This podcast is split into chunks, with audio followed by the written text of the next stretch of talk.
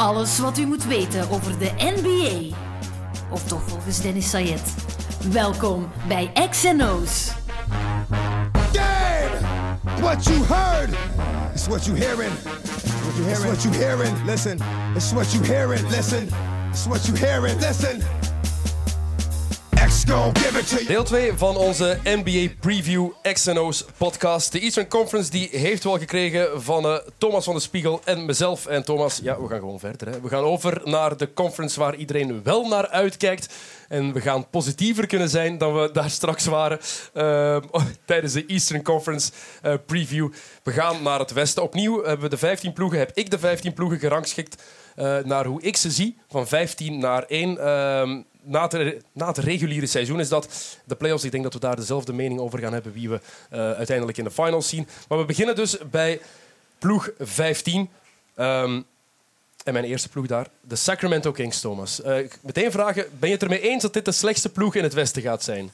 Uh, ik vind dat een heel moeilijke. Uh, maar er zijn alleen maar moeilijke dingen natuurlijk als je een voorbeschouwing maakt. Maar ik hoop eigenlijk van niet. Je hoopt van niet. Ja, ik gun Sacramento en mijn goede vriend Vlade. Ik wist dat het daarom ook was. toch wel iets dat beter is dan, dan, dan, dan wat ze uh, de voorbije jaren gedaan hebben. En uh, het leek er even goed uit te zien op draft night, vond ik. Uh, natuurlijk, veel hangt af van hoe goed Bogdan Bogdanovic het gaat doen. want daar hebben ze toch wel zwaar op ingezet. Ze deden dan een steal met Frank Mason III in de draft. Dus je, ik dacht van oké, okay, uh, het ziet er goed uit. Maar als je dan eigenlijk eens dieper gaat kijken, die Aaron Fox. Um, ja, vooral Bogdanovic is echt zwaar op ingezet. Even uitleggen waarom misschien. Het uh, duurste rookie-contract aller tijden. Hè? Ja, dat, uh, als je van druk wil spreken, dat is echt wel druk. En zeker in een, in een plaats als Sacramento, waar het toch wel heel wat druk is en waar men toch wel heel kritisch geweest is. Terecht de laatste jaren, als je dit dan doet, dat is echt je profileren. 36 miljoen voor drie jaar. Uh, dan, uh, dan is dat toch wel een, uh, ja, wat druk op uh, de schouders van een jong gast. Maar tegelijkertijd, alles dat ik hoor over Bogdanovic is wel hyper positief. Qua persoonlijkheid, qua gewoon love for the game. hij gaat niet rusten alvorens het werkt. Je zag dat ook in Europa altijd, vond ik. Ik ben altijd een Bogdan Bogdanovic van geweest. Mentaliteit alleen al, goede speler, ja, dat weten maar we. Dat is, echt, dat is echt wat hij voor heeft op alle anderen. Hij heeft een ongelooflijke mentaliteit. Hij is echt geobsedeerd door het spelletje. Wil alleen maar, uh, als je zegt van Kevin De Bruyne, die wil alleen maar voetballen. Hè, dat zeggen we altijd over De Bruyne. En Guardiola zei vorige, vorige week nog... Als hij onze sterspeler zijn 100 kilometer voor het team zou moeten lopen, dan zou je dat ook doen. Wel, dat is Bogdan Bogdanovic in basketbal. Dat is echt uh, zijn mentaliteit. Bogdan Bogdanovic is er dus bij, is niet de enige. Hè. Ze hebben De'Aaron Fox gedraft uh, vanuit Kentucky. Ik hou van De'Aaron ja. Fox. Ik vind het een fantastische guard. Moet alleen zijn shot nog wat meer krijgen. Linkshandige spelers, ik heb daar sowieso een zwak voor, maar de manier waarop hij speelt, heerlijke speler. Uh, ook daar, mentaliteit, zit perfect bij Fox.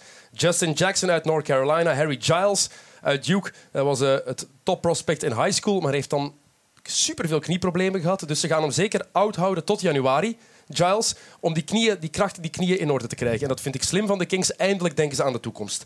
Um, en dan hebben ze een paar veteranen binnengehaald. Hè. George Hill, Vince Carter, die gaat uh, nog opnieuw spelen. En uh, Zach Randolph en zijn wietplantage. Die komen allemaal naar uh, Sacramento. Toevallig dat Zach Randolph naar, Sacra naar Californië gaat. Hè? ik weet het niet of het toevallig is. Gelegaliseerd daar. Maar uh, ja, maar, uh, ja, maar op papier, ja. Nee, ik, ik vind ze niet de slechtste ploeg in de NBA. Ik zeg het, in de NBA, in het Westen. Ik zeg het nu al. Hoeveel uh, gaan ze er winnen volgens de bookies in Vegas? 27,5. Oh, ze gaan sowieso meer winnen. Maar het is een mix van jeugd en ervaring daar wel, hè? Plus de combinatie die Aaron Fox met Buddy Hield, volgens mij moet dat toch niet anders dan kunnen werken ook. Ik ben geen Buddy Hield believer. Nee.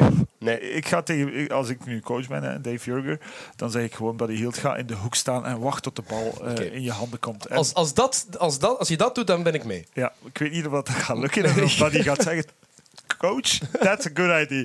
Maar, maar, maar ik denk dat hij, ja, die moet gewoon, die, die kan knallen. wacht gewoon tot die bal in je handen komt en gooi hem binnen. Dus eh, ze gaan er sowieso meer winnen. Ehm, dit is echt geen slecht team. eh, en ik ben een Bogdanovic-believer. Ehm, en ik vind dat ze goed gedraft hebben, ook met Fox en met Mason III. Dus ze gaan er meer winnen. En de volgen in de rij die gaan gewoon slechter zijn. Oké, eh, En dat zijn niet de Lakers. Even snel, wie is er weg? Darren Collison, Rudy Gay, Ty Lawson, Ben McLemore, Aaron Aflalo en Anthony Tolliver. Die allemaal weg bij Sacramento. En daar gaan ze er wel geteld nul van missen. Goed, ehm, vier minuten, voilà.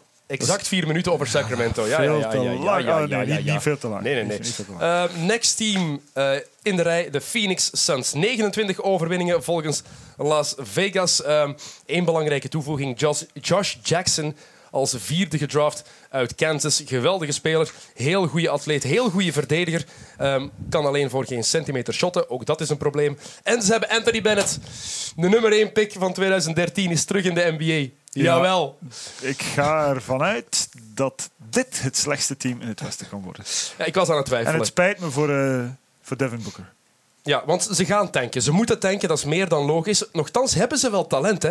Als je die ploeg bekijkt, Eric Bledsoe zit daar nog altijd. Devin Booker is een van de, beste jonge spelers in de NBA. TJ Warren, die ze een veel te duur contract hebben gegeven. En nog altijd die twee eerste ronde picks van vorig jaar. Dragan Bender en Marquise Chris. Ja, maar dat wordt niks. Allebei, Eh, allebei niks. Bender wordt niks. Eh, ik, heb nu, ja, ik heb nu misschien er iets te veel van gezien. Op maar, het EK was hij slecht. Hè? Ja, echt slecht. En vorig jaar kwam hij er ook niet aan te pas. Ehm, of toch niet toen het wedstrijden waren die erom deden. Dus ehm, ja, nee, maar het is ook een hele moeilijke. Want uiteindelijk hebben ze ook nog altijd de lijn. En ze hebben ja, Brandon Knight van de bank. Ja, Die- maar Brandon Knight komt ook weer terug van een blessure. ja, oké, die, is- ook niks. die is misschien dan. Maar ze moeten wel Eric Bledsoe traden. Als ze toch gaan voor het Daar kunnen ze wel tanken, iets voor krijgen, ja. daarom. Ja. En ze moeten rond Boeker bouwen. Hè. Daar moeten we eerlijk in zijn. Fantastisch talent, eh, scorend vermogen. Heeft er 70 gescoord vorig jaar. Hoe oud is die? Devin Booker is geboren in 96. oktober 1996. Net 21. Of niet? Nog niet? Nee, nee, niet. 30 Ja. oktober. Wordt er Oh, 21. het is nog laat. ja, oh, oh, pas 30 oh, oh. Pas op. Die gast heeft vorig jaar 70 punten gescoord. Meer moet je daar eigenlijk niet over zeggen. Maar Ja, bekijk die zijn game. Ja, nee, die, die- ja, die gaat gewoon de komende 15 jaar eh, een van de topscorers elk jaar in de, in de league zijn. Fundamentals, ja, hè? ja. Fundament kan... Ja, en mid- mid-range game. En dat is er een beetje uit. hè. Hij heeft, hij heeft range, maar hij heeft ook die, die, die jumper die er een beetje uitgegaan is. Hè, waardoor je veel meer opties hebt. Hè. Eh, hij heeft echt ook eh, de move waarbij hij dan... eh, ja, je ziet, dat Kobe is altijd zijn idool geweest. Dat zie je in zijn game. Eh, ongelooflijk. Net zoals bij DeMar DeRozan. We Ja. hebben het er al over gehad in het, de Eastern Conference, dat voetwerk. En dat is exact wat Devin Booker ook heeft. Ja, dus eh, fan van Booker, maar we vrezen voor de Suns. Eh, ze liggen in de weegschaal met de Kings voor de laatste plaats. Alleen gaat Booker wel nog een beetje beter moeten leren verdedigen. Dat is het enige wat hij de komende jaren... Hij wil Ja, hij heeft er eigenlijk het lichaam voor om wel te kunnen verdedigen. Daarom. Want hij is echt een goede atleet, is sterk genoeg. eh, is ook niet undersized. Hij ziet er kleiner uit dan hij eigenlijk is.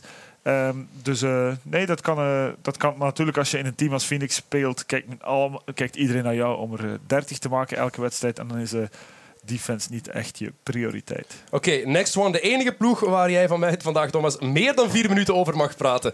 De Los Angeles Lakers. Maar ze verdienen het ook om langer dan vier minuten. Want het- daarna komt een team waar we helemaal bijna niet moeten over praten. Oké, wie is eerst even zeggen wie er weg is? D'Angelo Russell, uh, Timofey Mozgov, Nick Young en Tariq Black zijn weg. Wie is erbij? Kentavious Caldwell Pope, Brooke Lopez, Andrew Bogut, Kyle Kuzma en Lonzo Ball. Dit wordt zo leuk. Lakers, ik, vorig jaar vond ik ze al tof. Dit wordt zo leuk. Lonzo. Ik ben geen fan van de al- Ball-familie en van zijn uitspraak. Sorry, wie zegt dat naast geen hip-hop meer is, is een absolute idioot als het op muziek aankomt. Maar Lonzo Maar je kan ballen. gewoon, je bent gewoon een andere generatie. Lonzo. Je kan ballen. geworden. Maar, Ook. Dat is ook Dat waar. heeft er ook mee te maken. Hè. Maar eh, nee, hij kan echt wel spelen. Eh, de Summer League, echt, ik was echt wel onder de indruk. Want ik was eigenlijk meer onder de indruk in de Summer League dan ik altijd in college geweest ben van hem. Omdat college het niveau is zo moeilijk in te schatten. Hij speelde dan ook nog in UCLA, wat, ja, wat geen absolute topschool meer is. Eh, naam wel, maar het niveau niet altijd. Eh, dus eh, het was een beetje moeilijk inschatten, maar eh, wat hij in de Summer League laten zien heeft en ook de maturiteit waarmee hij met al dat gedoe omgaat, ja, geeft hem gewoon een streepje voor op al de rest en rechtvaardigt deze pick. Eh, Ik denk dat ze in Philadelphia ergens spijt gaan krijgen. Want ik denk dat Ball een betere speler wordt dan Fultz. Ben ik, nu ben ik daar echt van overtuigd. Want dit is een... Lonzo Ball is Jason Kidd rookie Jason Kidd met een jumpshot. Heeft dezelfde soort vista. Heeft ook een heel gelijkaardige speelstijl. Als je kijkt naar Jason Kidd, toen die gedraft werd in 19, wat is het, 94 intussen. Altijd willen gaan voor die goede pas. Hij wil, het is een pass-first point guard. Het enige probleem met Lonzo Ball problemen. Zijn defense ergens en zijn lelijk shot. Eh, daar gaat hij echt iets aan moeten doen, want het vertraagt zijn shot echt wel. Hè. Komt van, oh, van aan zijn linkerschouder met zijn rechterhand. De defense gaat het gewoon worden. Ja, nee, defense komt goed. Eh, zijn shot dat is natuurlijk niet zo evident. Maar hij kan, wat, hem zo sterk maakt, is dat hij impact kan hebben zonder dat shot. En dat is wel. Dus eh, dat shot is een extra. En als dat erbij komt, ja, dan wordt hij. Ja, dan kan hij een all-star worden.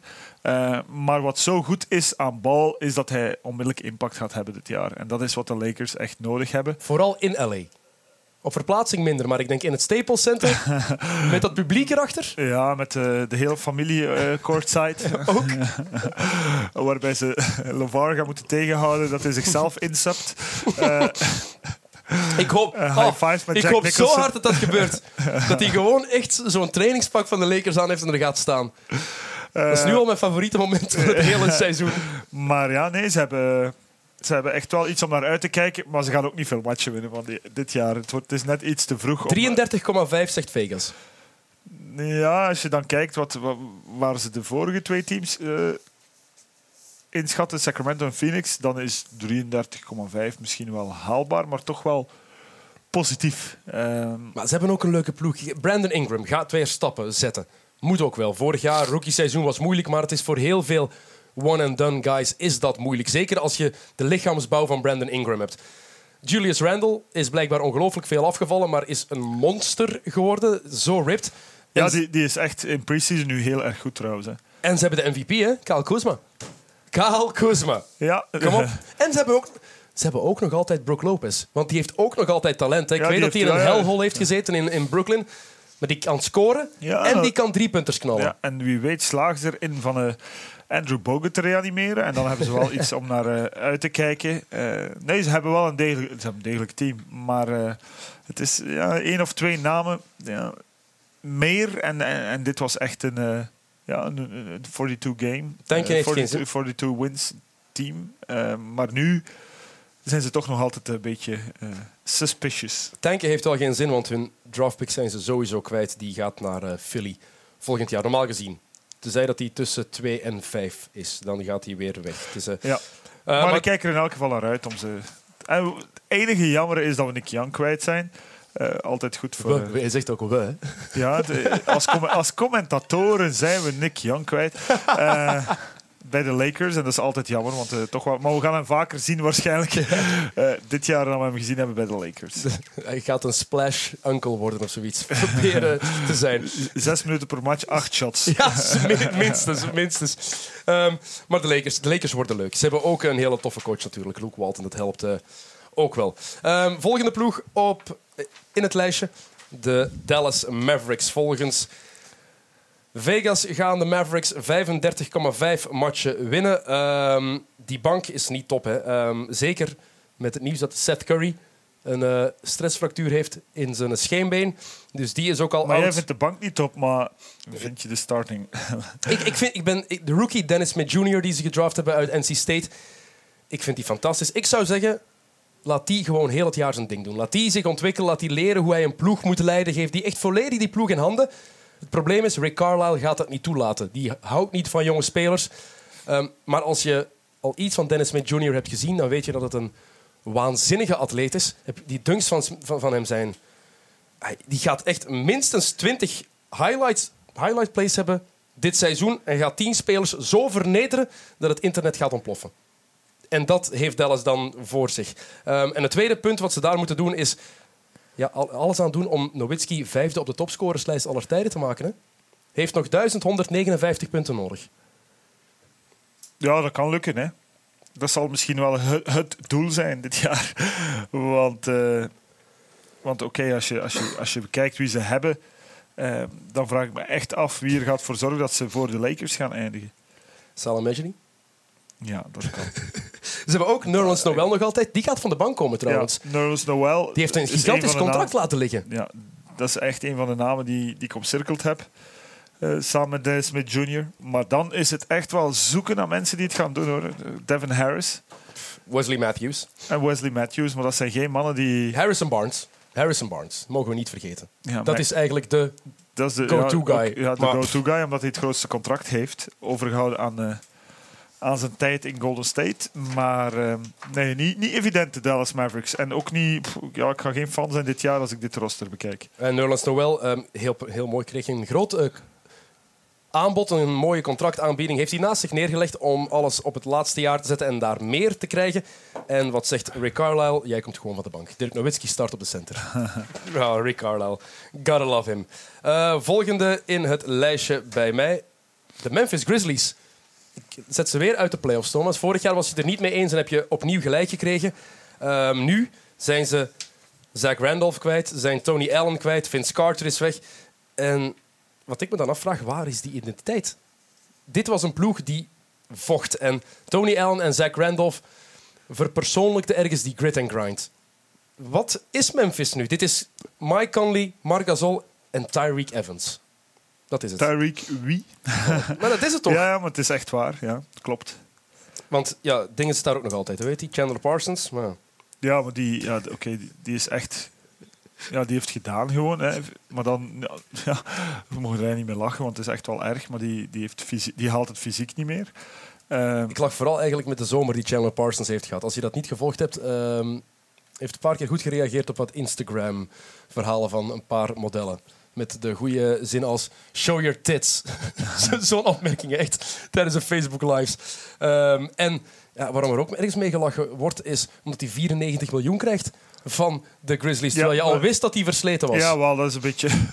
waren ze vorig jaar uit de bocht gegaan zijn. Ze hadden geld over.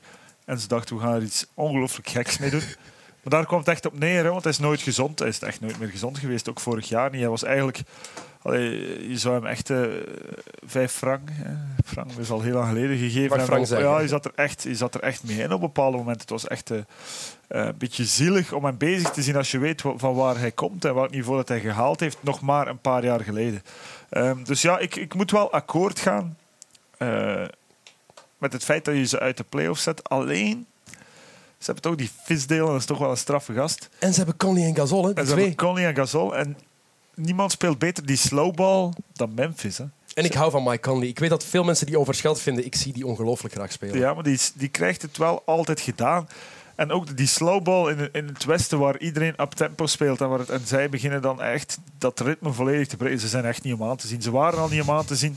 En ze zijn het nog altijd niet. En Fisdale had de hoop gekoesterd om dat eh, te veranderen. Maar heeft dan toch wijselijk besloten om vast te houden aan dat, eh, aan dat, aan, aan dat, aan dat lage tempo. Hè, want hij kwam echt vorig jaar binnen. En wij gaan ook meelopen met de anderen. En wij gaan scoren. En eh, die tijden zijn voorbij. Nee, je kan dat niet met dit team. Maar hij is, er toch wel ook in geslaagd van dat vorig jaar ook gedaan te krijgen. Maar ze zijn inderdaad veel kwijt ten opzichte van wat erbij gekomen is. Ehm, en dus het is heel erg, ja, het is, eh, heel erg interessant. Want we zitten nog altijd maar aan plaats 11. 11. Dus eh, 37,5 overwinningen dus volgens Vegas. Eh, ik denk... Het wordt moeilijk als ze daaraan gaan geraken. Marc Gasol en Mike Conley, hè, dat hangt, echt alles hangt van die twee af daar. En dat is heel moeilijk. Eh, ook met hun blessure, eh, geschiedenis natuurlijk. En Tyreek Evans blijft Tyreek Evans. ja, daar Daar moeten we niet meer over zeggen, denk ik. Nee, maar ja, hij krijgt het ook wel dikwijls gedaan. Hè. Je vraagt je soms af hoe.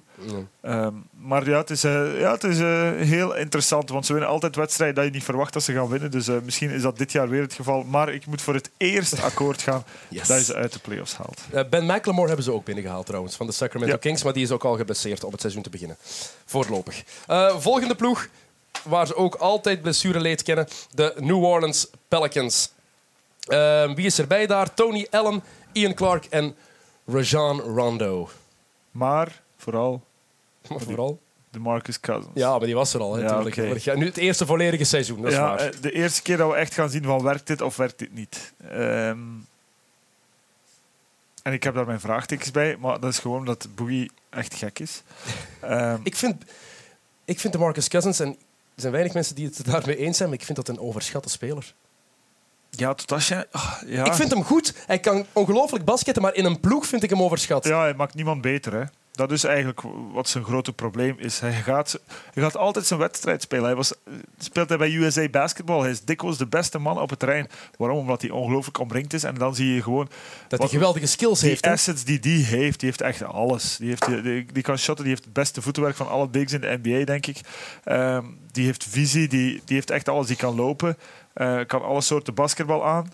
Ehm, maar dan ja, plaats je hem in een team en dan... eh, in een echt team, in een gewoon team. En dan zie je toch wel zijn tekortkomingen als leider en als iemand die gewoon... eh, wat Dragic te veel heeft, heeft hij veel te weinig. En de Eh, vraag is, bij deze ploeg, moeten de Marcus Cousins en Anthony Davis, wat ik nog altijd de beste jonge speler in de NBA vind, is nog altijd maar 24, moeten die wel in dezelfde ploeg spelen? Nee, maar ja, ik gun het Davis eigenlijk zo hard, en we doen dat al jaren, om eens in een echt team te mogen spelen. Dat echt, eh, ze, ze hebben één jaar gehad. Dat ze achtste zijn geworden, het en- eerste jaar van de Warriors, dat ze en, een titel ja, en toen voorspelden we New Orleans als zeer goed. En, eh, en toen, toen won ze geen wedstrijd het jaar daarna. Maar als je dan ook ziet wat er daar rond eigenlijk allemaal maar staat, ja, dan is zeer moeilijk om daar gewoon competitief te zijn. Eh, Drew Holiday die heeft zijn contract verlengd. Dat moest ook wel natuurlijk, ze nodig. Maar Holiday is geen top 15 guard. En is iemand die ook niet op het veld kan blijven. Zoveel blessureleed vaak. En ja, de Pelicans, dat is een trade waiting to happen. Er gaat iets gebeuren, zeker als het tegen februari ehm, ja, mislukt is het seizoen. En het ding is, ik denk dat het daar ook gewoon helemaal verpest is. Want er is geen kans op succes in New Orleans, denk ik, voor het contract van Anthony Davis afloopt. Nee. Dus gaan ze hem ook niet laat, gewoon laten blijven daar, want ze willen er ook iets voor terugkrijgen. Dus ik zie het best gebeuren dat dit jaar, als het echt mislukt, dat voor de trade deadline in februari, dat zowel Cousins als Davis bij een ander team spelen. Ja, ik gun het in elk geval Davis dat hij, dat hij is bij een ander team beter omringd zijn ding kan doen. Want hij is inderdaad nog altijd. Hè, en vorig jaar hadden we de discussie eh, Carl Anthony Towns of, eh, Anthony of Davis. Anthony Davis. En, en, en dan, ja, dan moet je mij geen twee keer vragen wie ik kies, eh, voor alle duidelijkheid. Er is er één die er nog altijd met kop en schouder- schouders bovenuit steekt bij de jonge spelers, dat is Davis. Hij moet alleen fit blijven, dat is het, het enige ook. hè. Wat wel tof zou zijn als ze allebei getrade zouden worden. Ehm, de geruchten die gaan nu al de ronde natuurlijk. Ehm, Cousins naar Cleveland en Davis naar Boston. Zou ik tof vinden. Ja, Zou ik echt tof vinden. ja, ja superteam na superteam na superteam. eh, Het oosten sterker maken. Ook ja, nog. ook dat wel. Ja, nee, dan worden ze wel eh, competitief eh, ten opzichte van de twee superteams in de West. Eh, 39,5 zegt Vegas. Overwinningen. Jij zegt Minder. minder. Oké, goed. We gaan naar plaats 9. Ehm, dus de ploeg die net uit de playoffs Dat valt. doet pijn voor jou, denk ik. Ja, de Utah Jazz. Die liggen eruit. Ehm, Hayward is daar vertrokken. George Hill is weg. De dikke Boris Diaw is ook is terug naar Frankrijk, zeker. Ja. En Trey Lyles zijn ze ook kwijt. Wie hebben ze wel binnengehaald? Ricky Rubio, ehm, Jonas Jerebko, Tabo Cephalosha en Donovan Mitchell. Wordt een hele goede rookie. Donovan Mitchell, hou die zeker in de gaten. Dit wordt vooral een heel goede defensieve ploeg, de Jazz. Daar ligt de focus op. Hayward zijn Ik ze ga kwijt. zeggen wie, wie mijn favoriet is bij de Jazz. Dat is Quinn Snyder gewoon. Ik vind dat een ongelooflijk goede coach die ook zeer goed communiceert, die goed overkomt en die erin slaagt van altijd eh, dingen te halen uit zijn team die je niet verwacht. Duidelijk systeem ook daar altijd. Hè. Ja, Ehm. natuurlijk als je Hayward kwijt bent is het wel eh, even aanpassen. En nog een extra probleem. ehm, Dante Exum. Natuurlijk blijft Dante Exum Maar die is mogelijk oud voor het hele seizoen. Dat was wel iemand die ze echt aan het opleiden Ja, waren. Ze, ze waren echt ervan overtuigd dat dit het breakout jaar out year ging zijn of ging moeten zijn. Ehm, veel vraagtekens toch ook nog Exum. Maar het is natuurlijk niet tof dat hij, dat hij heel het jaar uit is. Maar het was nu ook niet dat dat een gegarandeerde kans was op, eh, op succes. Maar eh, ja, ze hebben echt wel eh, iets te weinig dit jaar om, eh, om hoog ingeschat te worden. Ik ben geen Ricky Rubio fan, dat weet je ook. Maar Eh, jij bent ook defensief geen fan van Rubio. Dat ja, vind ik vreemd. Ja, ik vind eh, Ricky Rubio een, soms een fake defender. Hè. Heel veel theater, heel veel voor de steal, maar geen echte goede one-on-one defense. Dus heel vaak geklopt worden off the dribble. Eh, en daar ben ik gewoon geen fan van. Want als je daar een beetje geduldig tegen bent, dan, dan, dan vind je altijd wel een gaatje. Ehm, maar je hebt zoveel verdedigers en die hebben ook een, hun kwaliteiten. Hè. Dan heb je gewoon eh, een heel aantal steals per wedstrijd. Maar dan is je team defense, die leidt daar een beetje onder. Ze hebben Eh, nog altijd wel Gobert natuurlijk. Die gaat die defense leiden. Dat wordt het anker van die defense en de belangrijkste speler. Maar de vraag hier is, als je dat roster bekijkt, wie gaat er scoren? Ja, heel moeilijk. Heel, heel erg moeilijk om dat in te schatten. Natuurlijk, ze gaan sowieso defensief goed zijn, dus ze gaan ook geen 110 punten per wedstrijd nodig hebben. Uh, maar ja, dat is, uh, dat is echt wel de vraag. Ik ben ook een beetje benieuwd, want je noemde hem niet naar wat Epke Udo gaat doen. Uh, die vorig jaar bij Fenerbahce de Euroleague won, die MVP was van de Final Four, die daar echt heel erg indrukwekkend was. Die misschien net iets, want hij is geen 2 meter en 8 zoals hij gelist is, 6'10, die misschien iets undersized is. Maar ik ben ook wel daarnaar benieuwd, omdat er wel iemand is die misschien wel samen met Gobert kan gebruiken. Um, die wat outside shot heeft. Dus, um, Zeker als Favors weer geblesseerd uitvalt. En je hebt dan ook nog Favors. Dus ja, nee, uh, interessant, maar uh, te weinig backcourt scoring. Eén man, hè, Rodney Hood. Die gaat de rol moeten overpakken van Gordon Hayward. Ja, Hayward ja. is weg, dus er zijn meer shots te pakken. Ik de, Rodney Hood, ik vind dat een hele goede speler. Vond ik bij Duke al. Maar ook hij heeft te veel blessurelast. Ja, en ook in die rol uh, was hij zeer goed. Maar natuurlijk, het is wel een andere rol. Als Hayward vertrekt en men zegt van hier zijn de sleutels en uh, rijd jij nu maar met deze auto. Ik hoop dat hij gaat kunnen rijden, alleszins. Uh, Rodney Hood. Uh, we gaan naar de playoffs, hè, de top 8. Ehm, en die beginnen we bij een ploeg die daar al een paar jaar bengelt eigenlijk rond die achtste plaats. De Portland Trailblazers staan daar voor mij. De eerste ploeg boven de 50% volgens Las Vegas, 42,5 overwinningen. Ehm, niet heel veel jongens erbij. Zach Collins, die hebben ze gedraft. Die is erbij gekomen. Anthony Morrow, uh, Shabazz Napier, die was daar al uh, natuurlijk. Maar Anthony Morrow die is uh, erbij gekomen. Wie is er weg? Alan Crabb en Festus Zeely. Die laatste, daar hebben ze nu echt niks aan gehad. Um, alles hangt hier, af van de samenwerking tussen Lillard, McCallum en Yusuf Nurkic. Um, komt van een zware blessure en het kan alle kanten uit. Het kan ofwel geweldig zijn, ofwel een complete mislukking. Maar tussenin niets, denk ik. De samenwerking bedoel je? Of, uh, de samenwerking, die drie. Ja, die, de, de, twee, de twee guards hebben al bewezen dat ze complementair zijn. Het zijn ook echte winnaars allebei. Dus ik, ik denk dat ze ook wel bereid zijn tot enige uh, opgave van wat shots per wedstrijd om Nurkic te betrekken. Aan hen gaat het niet liggen, nee. denk ik. Dus, uh, maar Nurkic is wel een speciale natuurlijk. Hij is een hele speciaal karakter. Hij heeft wel heel veel potentieel. Is een, een echte big, maar die ook wel wat skills heeft. Dus ja het, ja, het wordt gewoon interessant om te zien hoe ze daarmee omgaan. Ik ben fan van Nurkic. Ik vind het een goede speler. En ik denk dat puur... Mensen zeggen hij was lui bij, bij Denver. Ik denk dat dat puur kwam doordat ze voor Jokic kozen. En doordat hij misschien die hete adem wat in zijn nek voelde. Dat hij daardoor zijn mentaliteit maar een beetje veranderde. Ja, dat gaan, we, dat gaan we nu zien. Hè. Dat is nu aan hem om dat te bewijzen dat dat niet zo is. Uh, iedereen is fan van, de, van, de, van het positieve basketbal van, uh, van Lillard en McCollum. Dus het is nu aan hem om... Uh, om te tonen dat hij daar ook een fit is en dat hij uh, is nog naar een uh, niveautje hoger. Alhoewel, ja, meedoen voor de playoffs is eigenlijk al hoog niveau. Het kan wel uh, zo'n upside ploeg zijn. Kijk naar, wat denk ik dat wedstrijd 3 vorig jaar was tegen Golden State. Toen Lillard en McCallum allebei ontploften. Als dat samen gebeurt, kunnen ze wel iets doen. Ze gaan Golden State niet uitschakelen als ze er tegenkomen in de playoffs. Hè. Nee, ze zijn een beetje, ja, ze zijn een beetje Toronto van het Westen, hè, moet je zeggen. ze hebben twee hele goede spelers.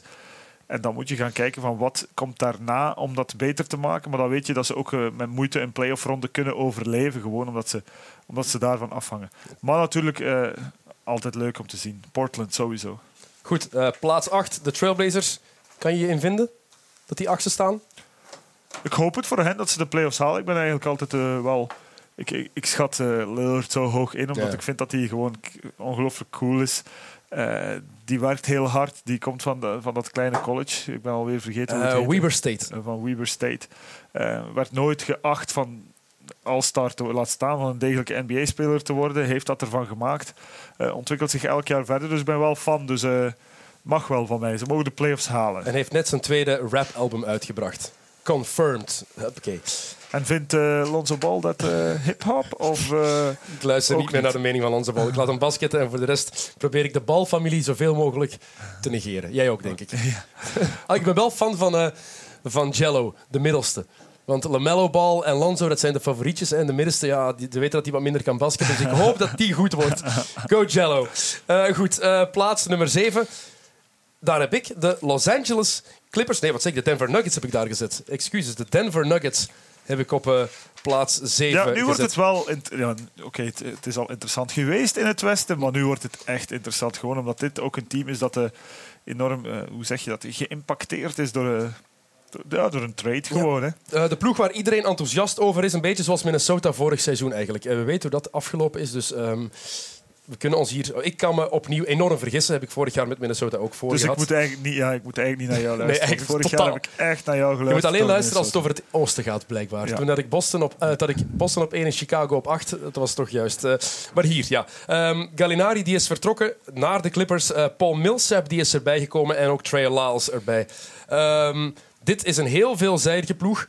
Met Nikola Jokic als de go-to guy. Hij is de real deal. En ik ben heel benieuwd om die frontcourt combinatie Millsap-Jokic complementariteit, ja, dat is, te zien. ja, dat is een moeilijke. Eh, maar Millsap heeft al bewezen, ja, het hangt er ook vanaf van eh, hoe Jokic zich verder gaat ontwikkelen en, en tot welke compromissen hij bereid is. Hè. Millsap heeft al bewezen, ik had al zelfs vragen bij de complementariteit met Howard, eh, omdat ik Millsap eigenlijk een undersized center vond die een beetje kon shotten op een Ja, bepaald moment. midrange inderdaad hij heeft, hij heeft dan plots eigenlijk zijn, zijn game gewoon eh, gespread. Hè. Is er verder van doel gaan spelen, is drie punters beginnen gooien.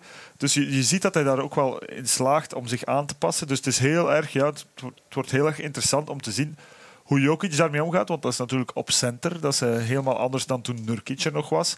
Ehm, hij is niet echt een center, want hij is echt een playmaker. Eh, hij, is eh, is iemand die graag de bal heeft, die ook eh, een face-up doet, naar doel kijkt. Dus ja, dat wordt een heel interessante. Maar je moet er wel enthousiast over zijn. Als je ziet wat daar allemaal nog rondloopt en je volgt daar echt een all-star aan toe, dan, dan moet je daar enthousiast over zijn. Ik denk dat dit een heel goed passende ploeg wordt. Je hebt met Jokic de best passing big man in de NBA, samen met Marc Gasol. Die twee steken daar toch wel met kop en schouders bovenuit. Millsap heeft een hele goede pas in zijn handen en wil die pas ook geven. Wat niet onbelangrijk is, een speler die dat wil doen. Dus dat gaat heel tof worden. Defensief wordt het niet evident. Daar gaan ze problemen hebben. En het, eh, je hebt ook de point guard issue. Want wie gaat daar starten? Jameer Nelson? Wordt het Emmanuel Moutier, waar ik nog altijd wel in geloof. Ehm, of wordt het toch Jamal Murray, rookie van vorig jaar. Is meer een shooting guard, maar die kunnen ze ook eh, opstellen op de guard. Dat wordt even zoeken ook voor Mike Malone. Maar zoals je zegt, er is toch altijd er is Malik Beasley, Will Barton, Hernan Gomez, Gary Harris. Kenneth Farid zit daar ook nog altijd. Ze hebben Josh Childress ter- terug binnengehaald. De eerste man die van de Big Three, de league van de Ice Cube, die daarvan naar de NBA is geraakt. Ehm, ze gaan ook nog dingen kunnen doen. Ik denk dat ze vooral nog gaan traden dit seizoen. Kenneth Farid bijvoorbeeld, die blijft niet. Die is Ja, daar, maar da- daar zoeken ze al jaren eigenlijk eh, een oplossing voor om daar iets voor terug te krijgen. Want daar kan je echt iets voor krijgen van Farid. Hè. Eh, want die blijft maar zijn ding doen eh, in de schaduw. Maar hij gaat niet veel spelen in deze ploeg. Maar nee, maar dat was vorig jaar ook al minder. En toen, ja, hij blijft toch zijn ding doen. Het is niet dat hij aanstuurt op een vertrek of zo. Dus nee, het wordt, het wordt echt een heel leuke ploeg om naar te kijken. Ehm, ja, het wordt, ja, we zijn eigenlijk allemaal ook een beetje Jokic van. Hè, omdat Ja. hij, ja, die is, eh, dat, is een, dat is eigenlijk een, eh, een guard trapped in een big man's body bijna. Hè. Die heeft echt de visie en de, en de skills van een guard. Dus eh, wel leuk om te zien. En eh, ik gun het de, de Nuggets wel, gewoon omdat ze ook eh, heel goede jonge mannen binnengehaald hebben de voorbije jaren. Met Harris, met Moody, met Murray. Eh, laat die maar eens doen. Eh, en laat ons hopen dat hij dat die veel wedstrijden winnen. 44,5 volgens Vegas. Te ja, veel? Ik, ja, ik zet ze een beetje in de, in de grootorde van Portland wel. Eh, meedoen voor, eh, voor plaatsen 7, 8, 9. eh, daar ergens. Ja, helemaal mee eens. Eh, volgende ploeg, de nummer 6, dat zijn de Los Angeles Clippers. Ehm, volgens Vegas maar 43,5 overwinning. Ik denk dat het er meer gaan zijn. Wel, ik ging net zeggen, nu komen we aan de serieuze teams. Ja. Eh, en nu gaan we een jump hebben in de wins. Wie is er allemaal weg? Het is ja, heel wat wel. Heel die ploeg is veranderd. Chris Paul is weg, J.J. Redick, Jamal Crawford, Raymond Felton en Paul Pierce. Wie is erbij gekomen? Danilo Gallinari, Milos Theodosic, Patrick Beverly, Lou Williams en Sam Dekker. Ehm, Blake Griffin die is ook alweer gezond. Die ging normaal oud zijn tot december, maar is eh, al vroeger terug. Dat is heel goed nieuws. Hopelijk kan hij het nu volhouden, want de laatste drie seizoenen heeft hij 83 matchen gemist. Dat is heel veel in eh, drie seizoenen. Maar nu, Ja, maar hoeveel heeft hij er gemist omdat hij eh, wie, de, tra- de trainer op zijn gezicht geslaan had? 30 of zo. Ja, dus die mag je aftrekken. dat telt die ook. hebben niks met uh, blessuregevoeligheid te maken. Eh, dat is een probleem. En Gallinari heeft ook zijn hand gebroken door die, in maar Nederlander op zijn gezicht te slaan. ja, dat was tenminste nog een tegenstander in een wedstrijd. Ehm, ja, deze ploeg. Dit is Blake Griffin zijn ploeg nu. Al is, er heel, is het heel duidelijk ehm, in dit preseason. ehm de hype gaat rond Milos Theodosic draaien. Ja, dat is eigenlijk ongelooflijk. Hè. Heb je die ene Ik pas gezien, die onderhandse? Ja, full court. Oh, Ja, eh. Als je die kan opzoeken, als je aan het luisteren bent en je kan die opzoeken, ga maar eens, ga maar eens kijken. Dat is echt, dat kan, eh, ik zie niemand anders eigenlijk die dat, die, die skill heeft. on the money, hè? Ja, misschien Steph Curry kan dat. Maar ik heb het hem nog nooit James. Harden zou het ook kunnen, denk ik. Maar Ja, ik weet zo het niet. Ik weet het niet. on the money, die bal. Onderhands. Wauw, heerlijk. Full court. Eh, ja, de hype is eh, Milos Theodosic. Laat ons hopen dat hij, dat hij zijn streng trekt. Want defensief wordt dat niet evident. Hij heeft natuurlijk Patrick Beverly, waar hij trouwens al mee samenspeelde in Olympiakos een jaar of zes, zeven geleden. Eh, Beverly was ongelooflijk blij dat Theodosic naar de Clippers kwam. Ja, maar Milos is echt een, ja, dat is gewoon een, ook een sympathieke gast. eh, die echt wel kan ballen. En als je DeAndre Jordan in de ploeg hebt en je hebt Milos Theodosic, dan weet je dat dat vuurwerk gaat geven en dat je elke top 10 haalt elke week. Ik hoorde pas een podcast en daarin vroegen ze zich af... Wie gaat die lops gooien naar DeAndre Jordan? Is die- Milos? Er kom stomme is- vraag. Ja, dat, is gewoon, ja, dat is gewoon een. Ja, oké, die hebben waarschijnlijk nog niet veel Europees basketbal. Als je die vraag stelt. eh, Als je het WK gevolgd hebt, een paar jaar geleden was hij met, stond hij met Servië in de halve finale, denk ik. Je weet wel wat die kwaliteiten van Theodosic zijn als je dat Theo- gevolgd hebt. Theodosic heeft, pas op, hij heeft ook scorende kwaliteiten. En die zouden ook wel eens tot uiting kunnen komen. Alleen kan hij een ongelooflijke liability zijn defensief.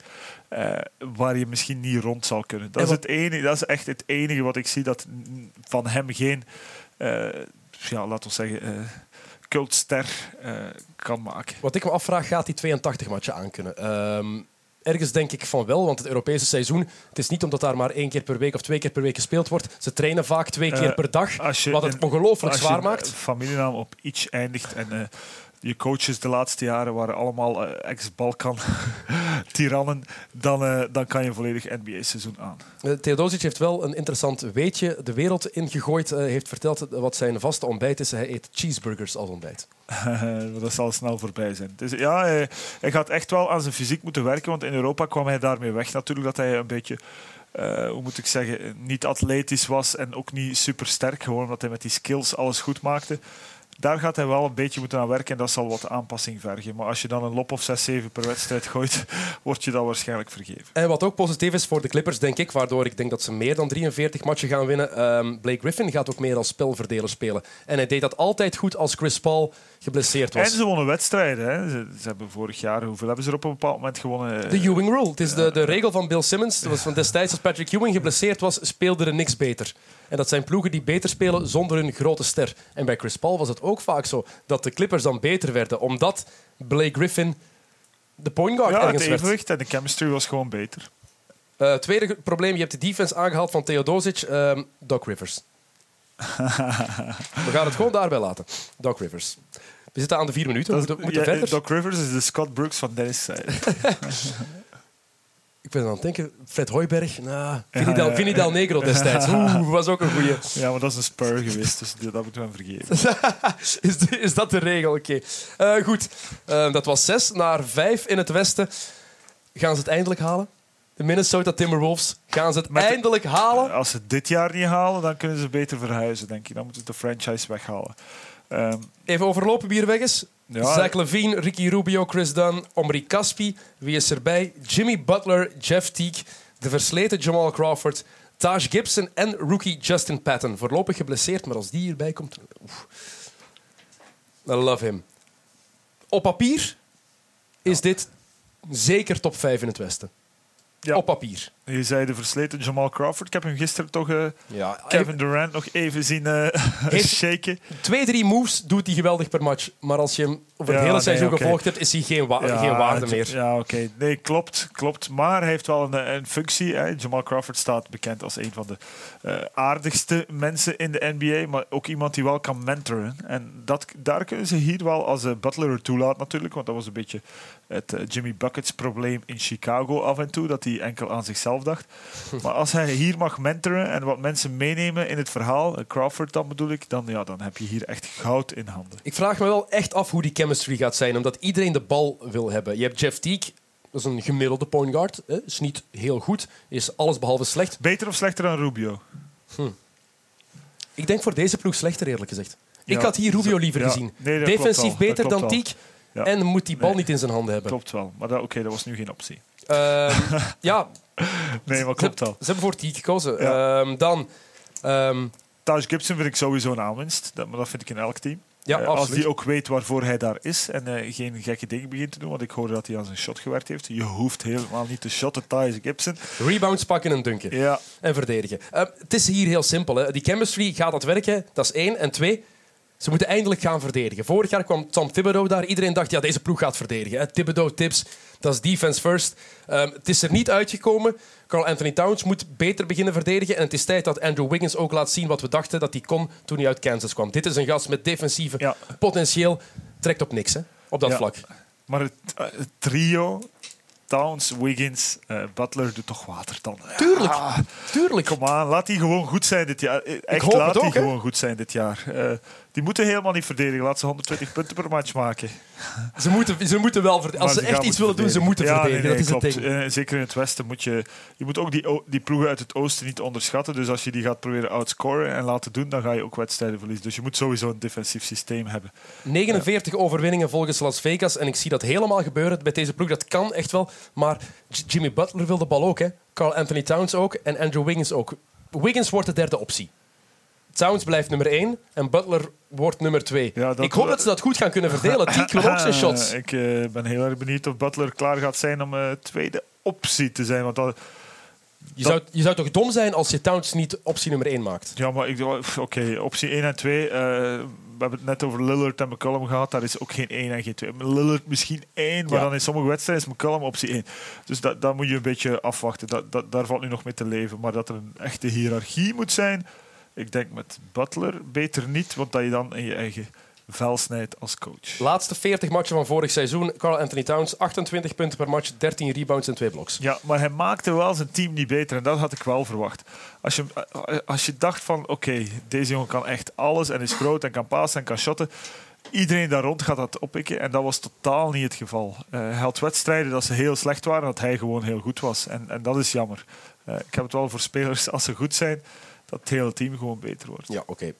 Kan ik je volgen. En dat heeft Davis bijvoorbeeld meer dan Towns. En daarom dat ik in de discussie eh, Anthony Davis, Carl Anthony Towns nog altijd voor Davis kies. Oké, Vier minuten zijn om. Next team. So- sorry daarvoor. Nee, niet erg. Je mag je zin afmaken. Ehm, top 4. Nu hebben we keuzes moeten maken. Heb ik keuzes moeten maken die ik niet altijd even tof vond. We gaan naar nummer Ja, 4. je bent al verkeerd op vier. De San Antonio Spurs voor mij. Ik heb getwijfeld ons op 5 te zetten. Maar ik durf nee, dat ik zeggen, als, je ze, als je ze dit jaar nog hoger zou gezet hebben, dan had ik je gek verklaard. Ik durf gewoon niet tegen San Antonio te gokken, want het zijn de Spurs. En die bewijzen altijd ons ongelijk, maar dat offseason was zwak.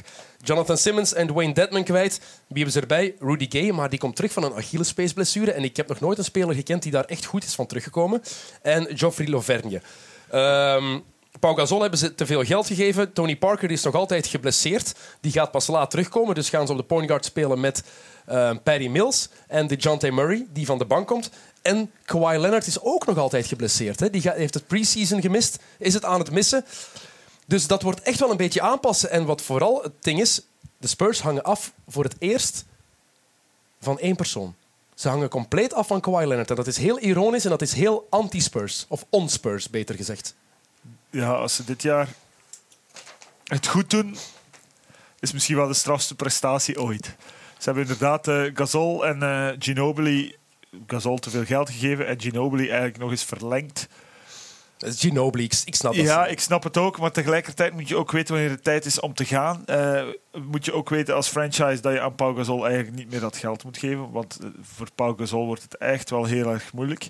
Eh, om het niet in één wedstrijd of eh, een aantal wedstrijden, maar om dat een heel seizoen consistent te doen, dat gaat gewoon niet meer. Hij is ook gewoon, ja, wordt 38 in de loop van dit seizoen, dat is ook normaal. Ehm, maar ja, nee, dit, Kawhi Leonard gaat echt wel eh, ongelooflijk. Hij is ongelooflijk voor alle duidelijkheid. Heel, maar, maar de supportcast is echt niet super. Hè. Maar Eh. gaan we het positief even zeggen.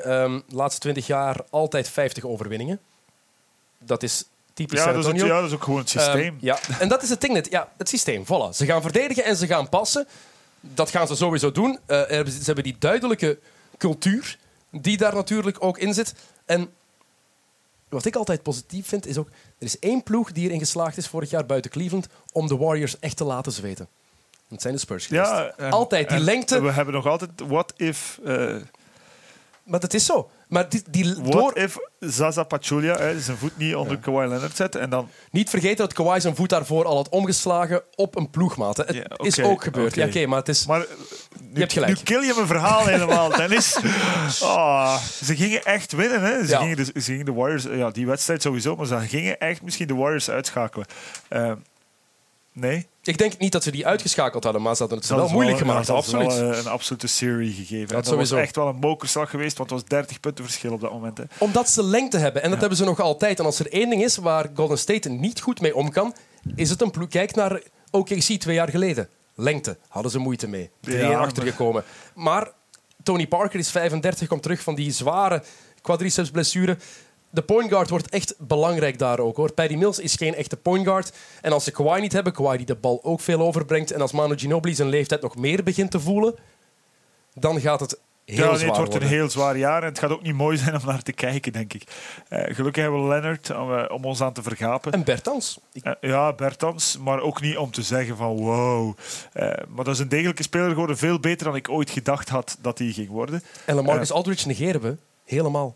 Nee, ja, ik- Zover is het al gekomen. Ja, dat is eigenlijk gek hoe die van eh, een absolute topper, een top 5 speler misschien wel op dat moment in Portland, naar iemand ja, op twee jaar tijd naar, naar een, spe- een speler geworden is waar we zelfs bijna niet meer naar kijken. Gewoon omdat zijn impact. Maar Aldridge gaat je nog altijd die 15 punten gemiddeld geven. Hij heeft een gesprek gehad met Popovic deze zomer, omdat ehm, hij niet gelukkig was met hoe hij in San Antonio speelde met zijn rol. En blijkbaar heeft hij zijn hart gelucht. Of het iets oplevert. Oké, vierde. Ja, volgende. Eh, dat, was, dat was vier. Of naar Vier. drie. Ja, dat wordt wel eh, een interessante om te zien of, of ze dat gaan kunnen deliveren. Drie ploegen zijn er nog over. Op drie voor mij de Houston Rockets. Ehm per Beverly, Sam Dekker, Lou Williams en Montrezl Harrell vertrokken daar. Wie is erbij? PJ Tucker. Goede aanwinst, vind ik. Chris Paul, Tariq Black en Luke Amba Amute. Die zijn erbij in Houston. Heel veel vraagtekens bij deze ploeg. Ook omdat je niet weet hoe die chemistry gaat zijn. Harden en Chris Paul. Maar er is wel meer veelzijdigheid dan vorig seizoen. Hè, want Ariza is er nog, Clint Capella, Eric Gordon, Ryan Anderson. Er is wel veel talent. Ze gaan er 150 per wedstrijd maken dit jaar.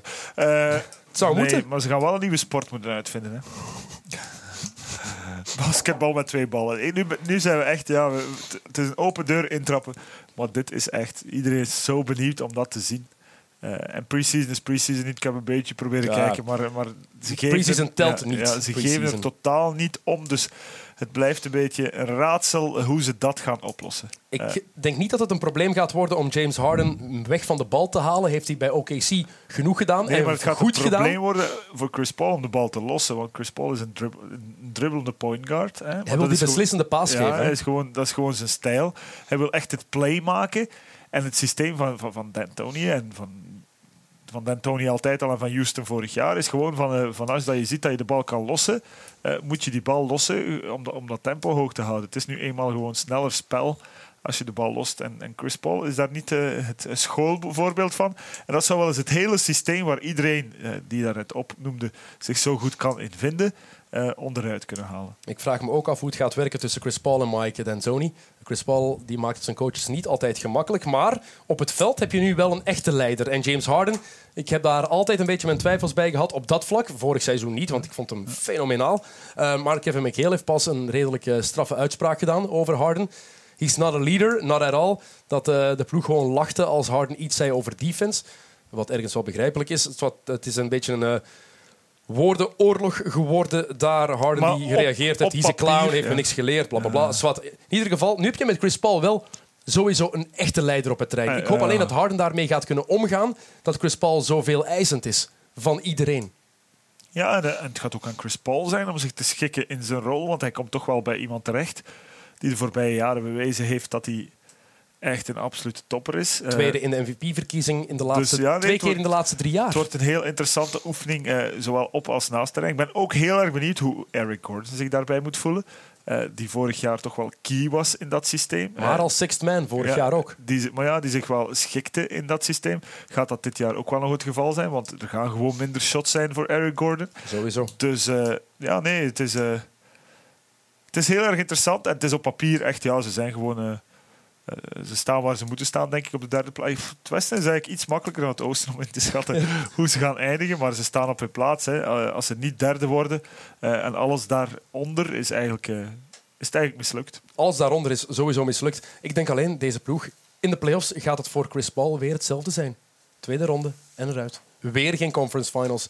Tenzij dat er blessures zijn bij andere teams natuurlijk. Maar als je het nu bekijkt met iedereen fit, alle ploegen, zie ik dat niet gebeuren. Ehm, ik denk wel echt dat het kan werken met James Harden. Harden is zo'n slimme speler, heeft zoveel basketbal-IQ, dat hij zich wel kan, aan, dat hij zich wel kan aanpassen aan een andere rol.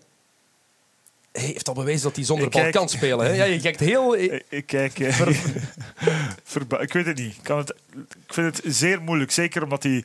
Hij is echt zo belangrijk geworden. Hij is echt gewoon van alle belangrijke shots, van op alle clutchmomenten, die verantwoordelijkheid te nemen. Je ziet dat hij daar echt van geniet en dat dat echt... Hij vindt dat dat zijn taak was eh, en dat dat zijn rol was de voorbije seizoenen. eh, sinds OKC. Dus eh, ja, een hele moeilijke. Veel hangt ook af van Chris Paul. Ik vind Chris Paul trouwens ook een intelligente speler. hè. Ja, dus- niet een alleen klein James Harden. understatement. Dus heel erg benieuwd hoe zij, hoe zij gaan samenleven. Goed, next one.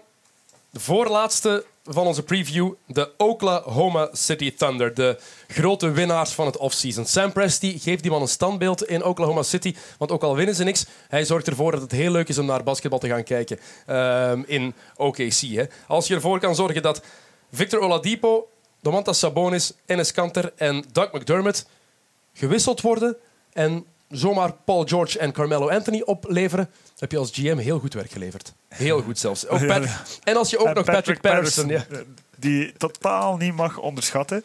Hij die, komt, komt wel terug van een knieoperatie. ja, maar die hen wel evenwicht gaat geven ook. Eh, net zoals hij dat in Toronto zeer goed deed. Maar ja, Mello, eindelijk weg uit New York. Iedereen blij. Mag hij eens ergens anders zijn show gaan verkopen. Maar ja, nee, fantastisch gedaan. Eh, en als het met dit team niet lukt, ja, dan weet je dat het, eh, dat het niet aan jezelf gelegen is. Hè. Eh, Sam Presti zijnde, je hebt echt er alles uitgehaald eh, dat er uit te halen viel. En het is toch wel een zeer straf roster. Oké, er is zeer weinig na die namen die we noemden. Of net niet genoeg. Maar, Het is ook niet maar nodig, dat vonden we vorig jaar in, in Golden State ook. En als je dan ziet dat ze dat toch oplossen onder elkaar.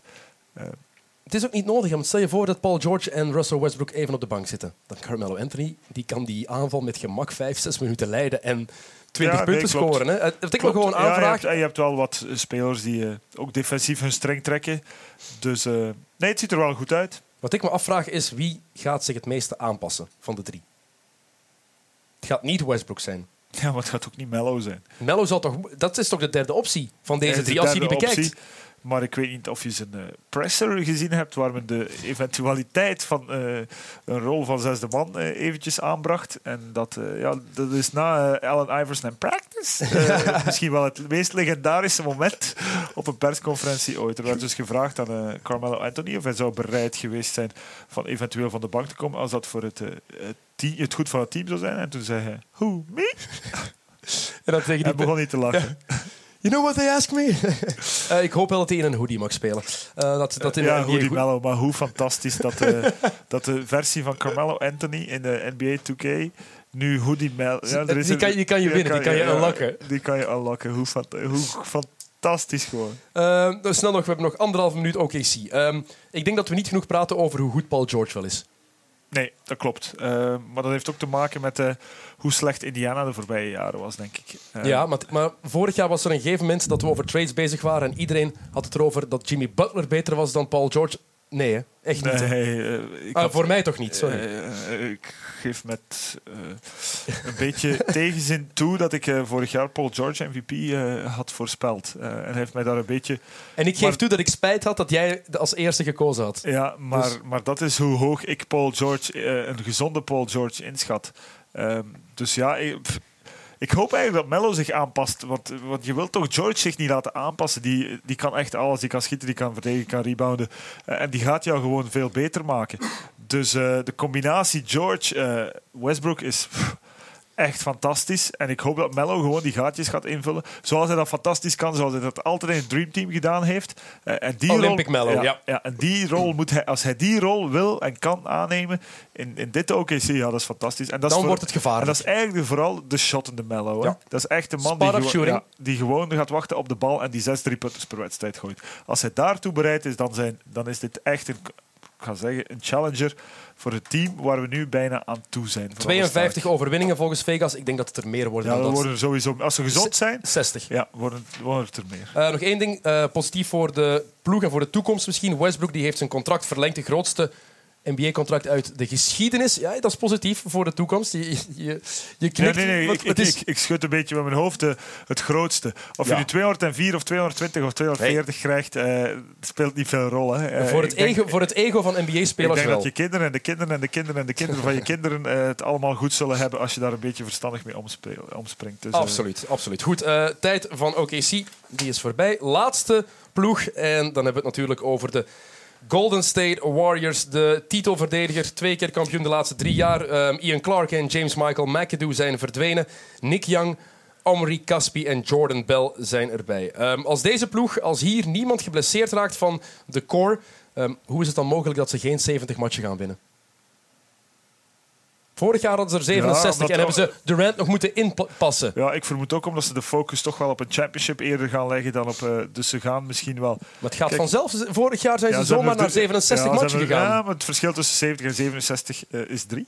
en, eh, en, en nee, maar vorig jaar... Ja, nee, ja, de focus mag daar niet liggen. Maar dat zou inderdaad het streefdoel, streefdoel moeten zijn. Ik denk dat ze er zelfs niet voor moeten gaan, dat het gewoon vanzelf gaat gaan.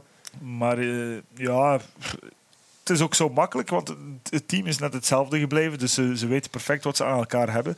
Er is een last van de schouders van Kevin Durant. ehm, wat ook wel kan helpen. Dat merkten we nogthans niet op Twitter deze zomer. hij heeft het dan daarna dan goed gemaakt. En, eh, maar, maar, maar, maar, maar hij heeft ook dat championship eh, dat hij absoluut moest winnen gewonnen vorig jaar. Ehm, dus ja, nee, ik denk dat, ze, dat dat het streefdoel moet zijn. Maar we mogen er ook eerlijk over zijn. Als de Golden State Warriors niet opnieuw de titel winnen, is het een mislukt seizoen. En het zou moeten zijn dat, eh, wat we daarnet zeiden, Anthony Davis en eh, de Marcus Cousins eh, naar de Cleveland Cavs en naar de Boston Celtics gaan.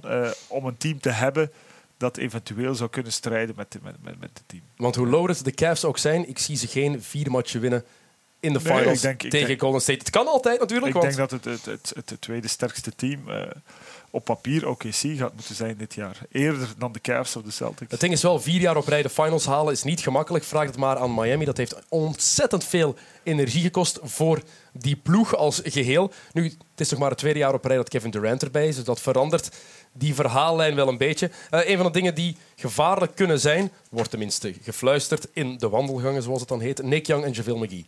Hun combinatie samen, twee eh, losbollen ehm, die eh, al voor grappige dingen gezorgd hebben. Ze hebben net, eh moet maar zoeken op eh, de YouTube-pagina van eh, The Ringer, hebben ze net een live read gedaan van Bad Boys 2.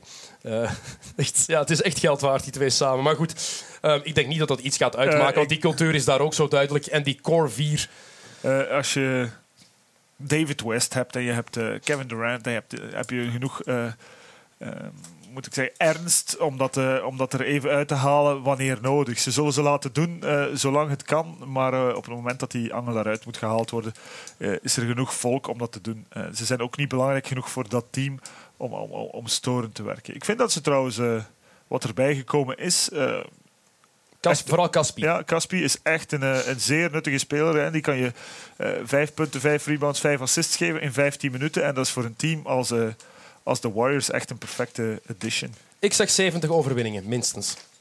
Ik zeg 69. 69, voilà. Ehm, goed, dat was het. Golden Ja. State 1, OKC 2, Houston 3, San Antonio 4. Je bent het daarmee eens?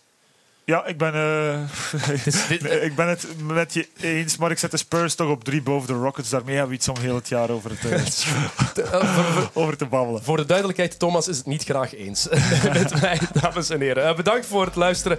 Eh, binnenkort komt er nog een NBA Awards preview. Eh, die is voor eh, later. Tot de